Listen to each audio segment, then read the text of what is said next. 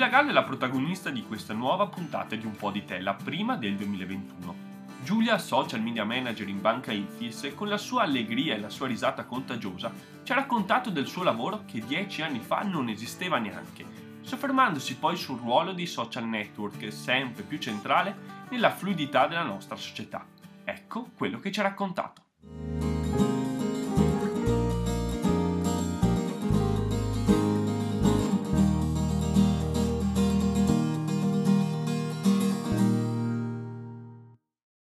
Ciao Giulia, benvenuta alla puntata di Un po' di te dedicata appunto a te. Tu sei Giulia Gallo, sei nata e cresciuta in provincia di Venezia, giusto? Esatto. Ciao Andrea, sono contenta di partecipare oggi.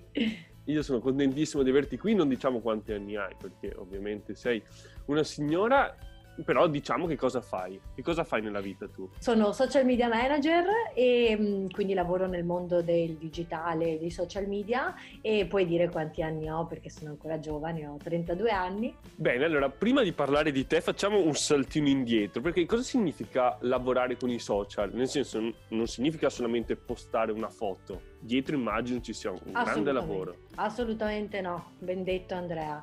Mm, lavorare con i social è molto di più uh, perché uh, negli anni, uh, negli ultimi dieci anni, i social media sono diventati un vero e proprio canale di comunicazione utilizzato dalle aziende al pari della tv, dei giornali, della, della radio e quindi uh, sono un canale da uh, monitorare, da presidiare e uh, su cui devono essere fatti anche dei ragionamenti diversi perché appunto hanno delle peculiarità, quindi bisogna valutare un tipo di racconto che sia adatto a quel canale e alle persone che lo visitano, ci sono poi più social, ognuno è diverso, c'è Twitter che è più giornalistico, c'è Facebook che è più mainstream, adatto a raccontare uh, a un pubblico più vasto, c'è Instagram che è più giovane e, um, e fotografico, quindi sì, su Instagram uh, devi postare effettivamente una foto, però uh, il lavoro che c'è dietro è molto di più.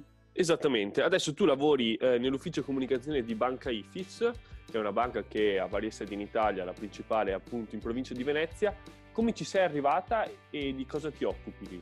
Mm, sono arrivata in banca IFIS dopo un'altra esperienza lavorativa eh, appunto a Milano e, mh, mm, perché ho deciso di tornare a casa, eh, di, eh, insomma ero stufa della grande città, volevo ritornare alle origini, alla mia famiglia, ai miei amici di sempre e quindi ho cercato lavoro eh, nel mio ambito perché anche prima mh, mm, lavoravo nel mondo dei social media, del digital marketing, ho fatto application e sono stata chiamata, ho fatto un colloquio, mi hanno preso, quindi mi sono trovata a lavorare in una banca, cosa che non avrei mai pensato eh, in passato, però è una banca particolare, molto viva, eh, molto giovane, dinamica, che fa un tipo di comunicazione comunque che mi diverte e quindi eh, sono contenta di aver trovato questo lavoro, tanto più che a due chilometri da casa mia, quindi ci metto veramente molto poco ad arrivarci. E, mh, mm, mi occupo di content e performance freelance. Cioè, appunto in questo momento sono a metà e metà tra questi due team. Il team content è il team che si occupa di tutta la parte di contenuti, quello che le persone vedono della banca, quindi contenuti dei siti web, contenuti dei social, contenuti delle brochure commerciali, delle presentazioni e, um, e poi c'è il team performance invece che è quello più legato alla pubblicità online, quindi tutto quello che le persone vedono quando girano sui siti o sui social, i banner, tutto quello che è pubblicizzato viene deciso, definito dal team performance. Io appunto eh, lavoro a metà e metà perché sono originariamente ho iniziato nel content, poi per una crescita professionale e personale ho chiesto anche di eh, lavorare nel team di performance e sono stata accontentata. Ecco, però il mondo della finanza non è un mondo facile in cui entrare e soprattutto lavorarci. In più, se bisogna comunicare il mondo della finanza, che appunto è una cosa abbastanza complicata, com'è che si fa a comunicare in maniera giusta ed efficace questo, questo settore? Allora, quello che dici è molto giusto perché, ehm, il mondo della finanza innanzitutto è un mondo di comunicazione del servizio, che non è prodotto. Quindi ovviamente quando si racconta e si pubblicizza un biscotto, ehm, è, più semplice perché le persone possono assaggiare quel biscotto e capire se gli piace o meno e percepire chiaramente i benefici di mangiare quel biscotto. Raccontare un servizio invece è più complesso complesso perché eh, bisogna far percepire eh, qualcosa che è immateriale e quindi ehm, bisogna mh, mm, giocare di più sui valori, eh, su far capire che ci si può fidare della banca e mh, mm, in più mh, mm, Un'altra ulteriore difficoltà data da lavorare in banca IFIS è che è una banca che lavora nel B2B, ovvero uh, crea, fa prodotti finanziari per le piccole e medie imprese. Quindi anche il target a cui noi ci rivolgiamo è un target uh, più difficile da trovare. Eh, qui ci ricolleghiamo anche all'aspetto della prima domanda che capite, postare una foto sì, ma dietro c'è tutto questo lavoro.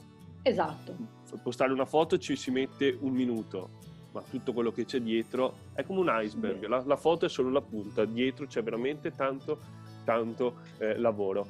E, ehm, mh, a proposito... Sì, ti dirò di più, sì, ti dirò di più, uh, cioè lavorare nel mondo del social è appunto pensare a uh, intanto a che cosa um, interessa alle persone che stanno guardando il social in quel momento. Quindi bisogna fare un bilanciamento tra essere divertenti, essere interessanti e poi um, trovare anche una linea grafica e comunicativa che sia gradevole e piacevole da vedere in modo da attirare sia dal punto di vista del contenuto che dal punto punto di vista del, eh, della grafica. E in più eh, la cosa che a me piace di più nel, del mio lavoro è magari fare dei progetti di comunicazione un po' trasversali che quindi non siano per forza comunicazione del prodotto di per sé quindi compra eh, il leasing o il factoring di banca IFIS ma mh, mm, trovare il modo di raccontare cose interessanti che esulano un po' dall'ambito bancario di per sé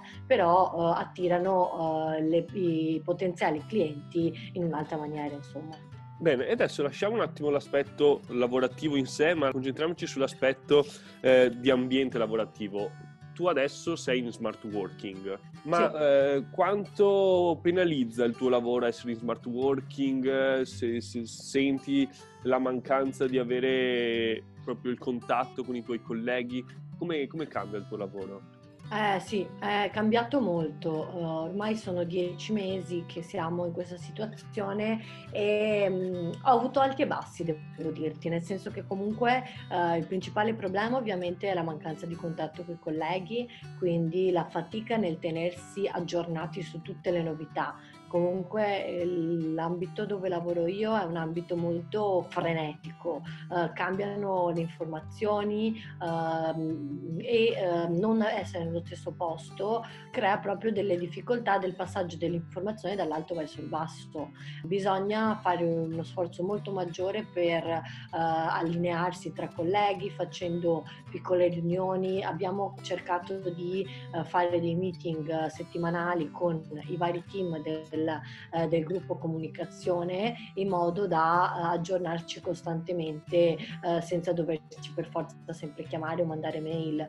poi la, il tempo perso maggiormente è il tempo che mm, si passa facendo le call, chiamandosi e quindi è difficile. Poi ci sono anche gli aspetti positivi dati dal fatto che comunque si a casa, eh, si riesce a gestirsi magari meglio eh, le cose che bisogna fare a casa o mh, mm, si mangia meglio perché eh, non, non, si esce tutti i giorni a pranzo.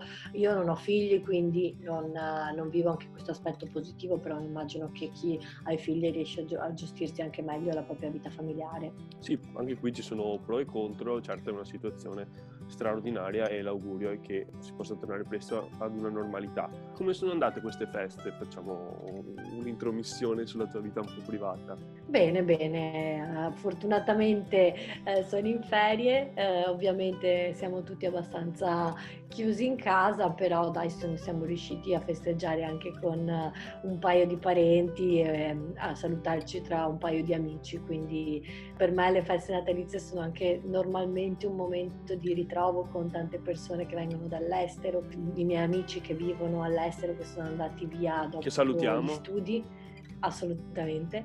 E, e, quest'anno purtroppo non sono potuti tornare, quindi abbiamo fatto grandi meeting anche telefonici, anche in questo caso eh, il video e il, il, cellulare sono fondamentali.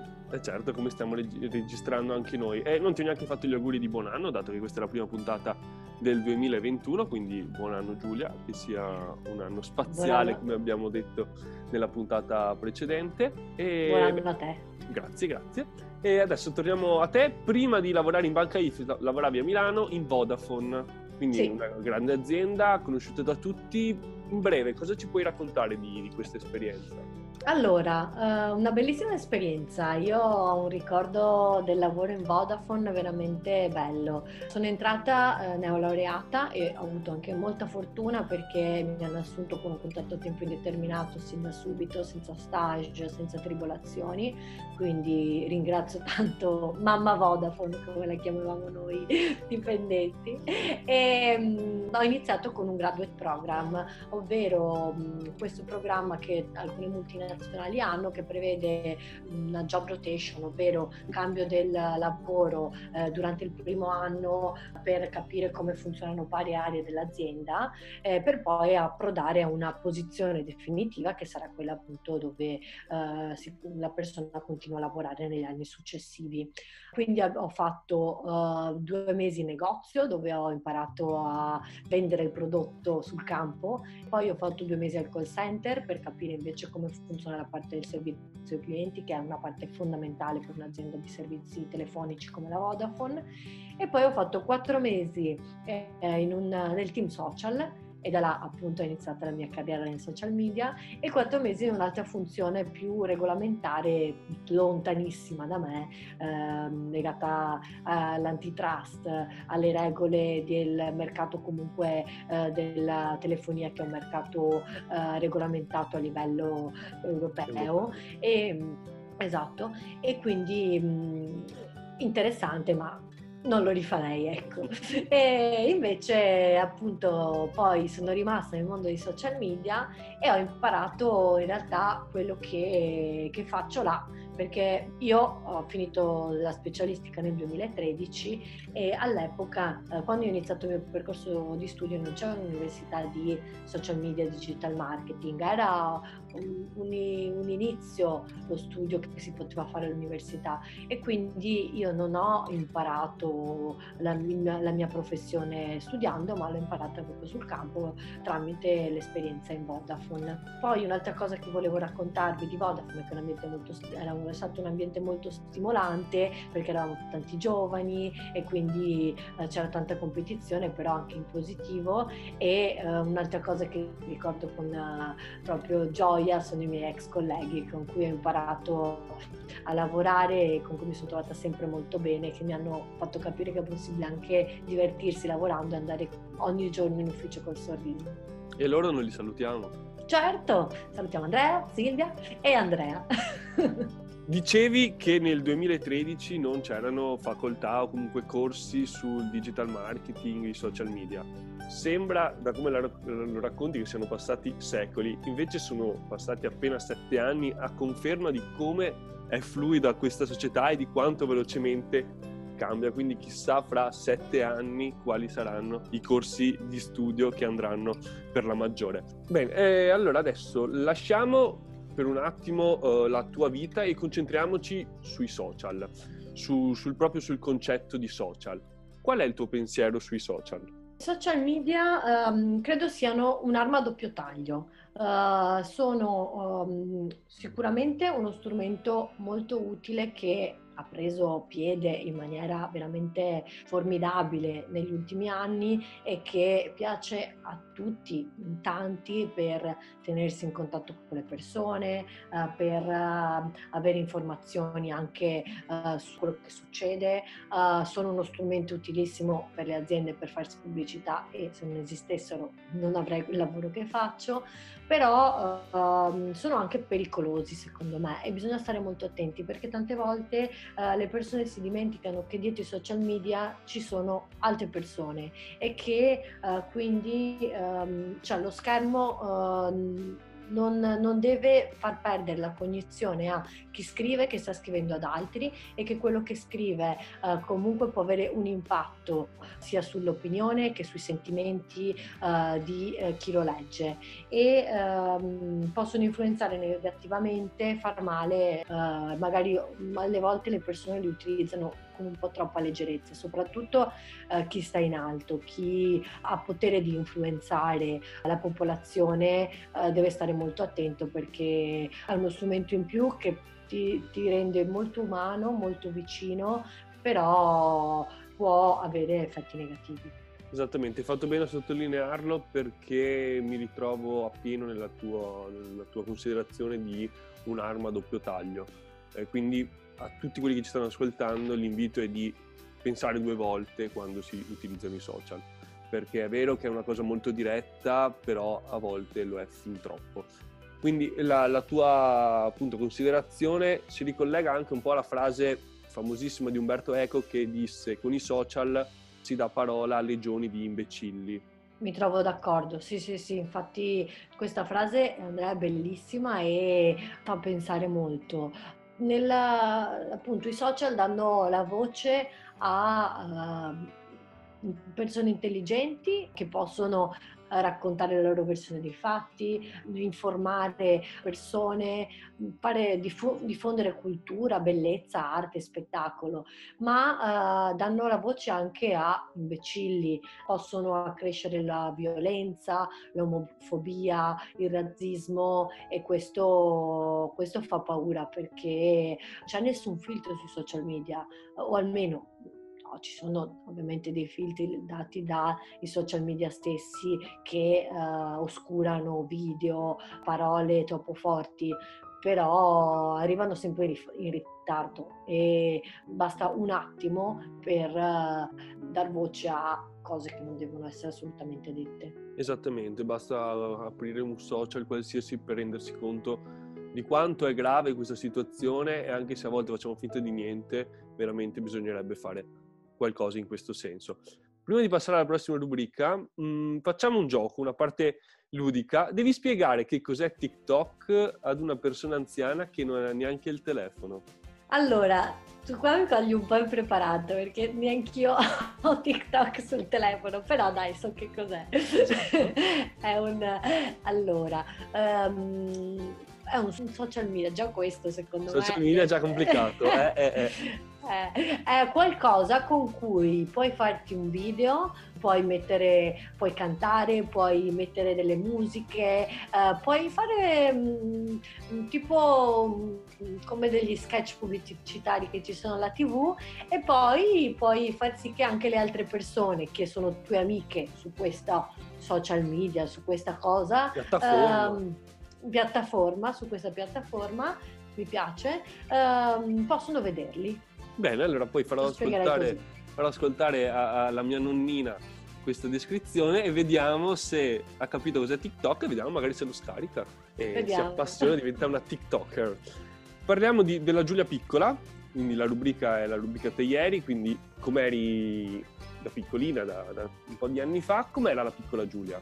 Beh, eh, ti direi sempre sorridente come oggi, eh, questa è una cosa che mi contraddistingue e che spero di non Voi non la vedete, io la vedo e posso confermare che sto sorridendo dall'inizio dell'intervista e sta continuando ancora adesso. E quindi anche la piccola Giulia era un po' come adesso. Io, io non mi sento, cioè non sono assolutamente vecchia, l'ho detto sin dall'inizio, però se penso a 10-15 anni fa mh, mm, mi sento ancora come, come, allora, come carattere, ovviamente con un po' più di esperienza ho imparato tante cose e ne imparerò ancora tante nella mia vita, però per fortuna eh, la, non ho avuto problemi grossi nella mia vita, quindi ho potuto continuare a sorridere. Quindi se tu avessi la possibilità di cambiare una cosa del tuo passato, non ci sarebbe? Così su due piedi non mi viene in mente nulla di particolare. Alle volte ovviamente mi chiedo se non avessi scelto di tornare a casa cosa sarebbe successo, eh, se dopo l'università avessi scelto di andare all'estero a lavorare cosa sarebbe successo, se non fossi mai partita per Milano cosa sarebbe successo, un po' insomma le tappe della mia vita, cioè, mi, mi interrogo su sulle tappe che per me sono una svolta nella mia vita e che cosa sarebbe successo se fosse andato diversamente. Però non ho rimpianti perché comunque tutto quello che ho deciso di fare l'ho fatto con la mia testa senza farmi influenzare e, e quindi ho avuto anche la fortuna di essere sempre appoggiata dai miei genitori, aiutata per quel poco uh, che potevano aiutarmi e quindi bene così. Eh, ti, fa, ti fa onore. Ma avevi un sogno nel cassetto? Ma il mio sogno nel cassetto è essere felice sempre, comunque riuscire a essere soddisfatta e felice nella mia vita come lo sono oggi per sempre. Non ho aspirazioni di carriera, eh, non voglio guadagnare 100.000 euro l'anno, eh, non voglio fare l'astronauta, voglio continuare a fare il lavoro che, che faccio, magari a una certa cambierò anche eh, carriera, chi lo sa però essere felice e soddisfatta sia nella vita lavorativa che nella vita personale il più a lungo possibile. E questo aspetto si ritrova molto nella, nell'intervista che ci hai appena concesso. Si sente che sei molto coerente con le tue idee, con tua col tuo sorriso, con la, la, la, tua visione della vita, è una cosa che, che, mi piace molto. Bene, adesso è il momento di un minuto di te, quindi questa mini rubrichetta dedicata a passioni, curiosità, particolarità, sfumature della tua vita che non abbiamo tanto tempo per approfondire e quindi ti farò qualche domanda, botta e risposta e tu devi rispondere con la prima cosa che ti passa per la testa. Sei pronta? Prontissima. Perfetto. 3, 2, 1.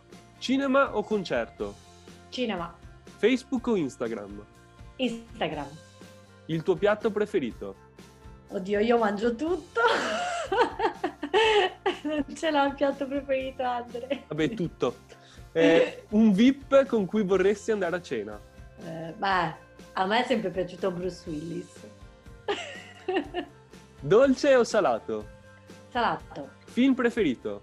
Un po' scontato, ma Pretty Woman. Il viaggio più bello che hai fatto? Ti direi Thailandia. Il primo viaggio che farai appena si potrà? Vorrei andare in Giappone. Cocktail preferito? Eh, Bloody Mary. Mare o montagna? Mare. Una parola che speri possa rappresentare il tuo 2021. Libertà.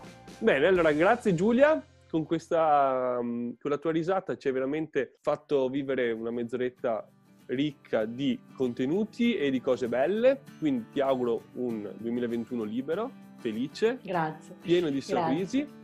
Grazie per essere stata qui con noi. Vuoi salutare i nostri ascoltatori? Assolutamente, beh, intanto ringrazio te di avermi dato questa opportunità e è stata veramente una piacevole chiacchierata. Anche e... per me e, e anche tutto il team di un po' di te, perché come una foto su Instagram, anche noi abbiamo tanto lavoro dietro, quindi ringrazio anche tutti i miei collaboratori e colleghi. Saluto a tutti quanti e in bocca al lupo per i, per i tuoi progetti di podcast. Ciao! Giulia lavora con i social, terreno davvero molto fertile ma anche insidioso. Ha sottolineato infatti che questi rappresentano un'arma a doppio taglio, invitando tutti a pensare almeno due volte quando si utilizzano. Noi ci uniamo al consiglio di Giulia ricordandovi di seguirci su Facebook e su Instagram e vi ringraziamo per averci ascoltato. L'appuntamento è per la prossima settimana con una super puntata. Ciao!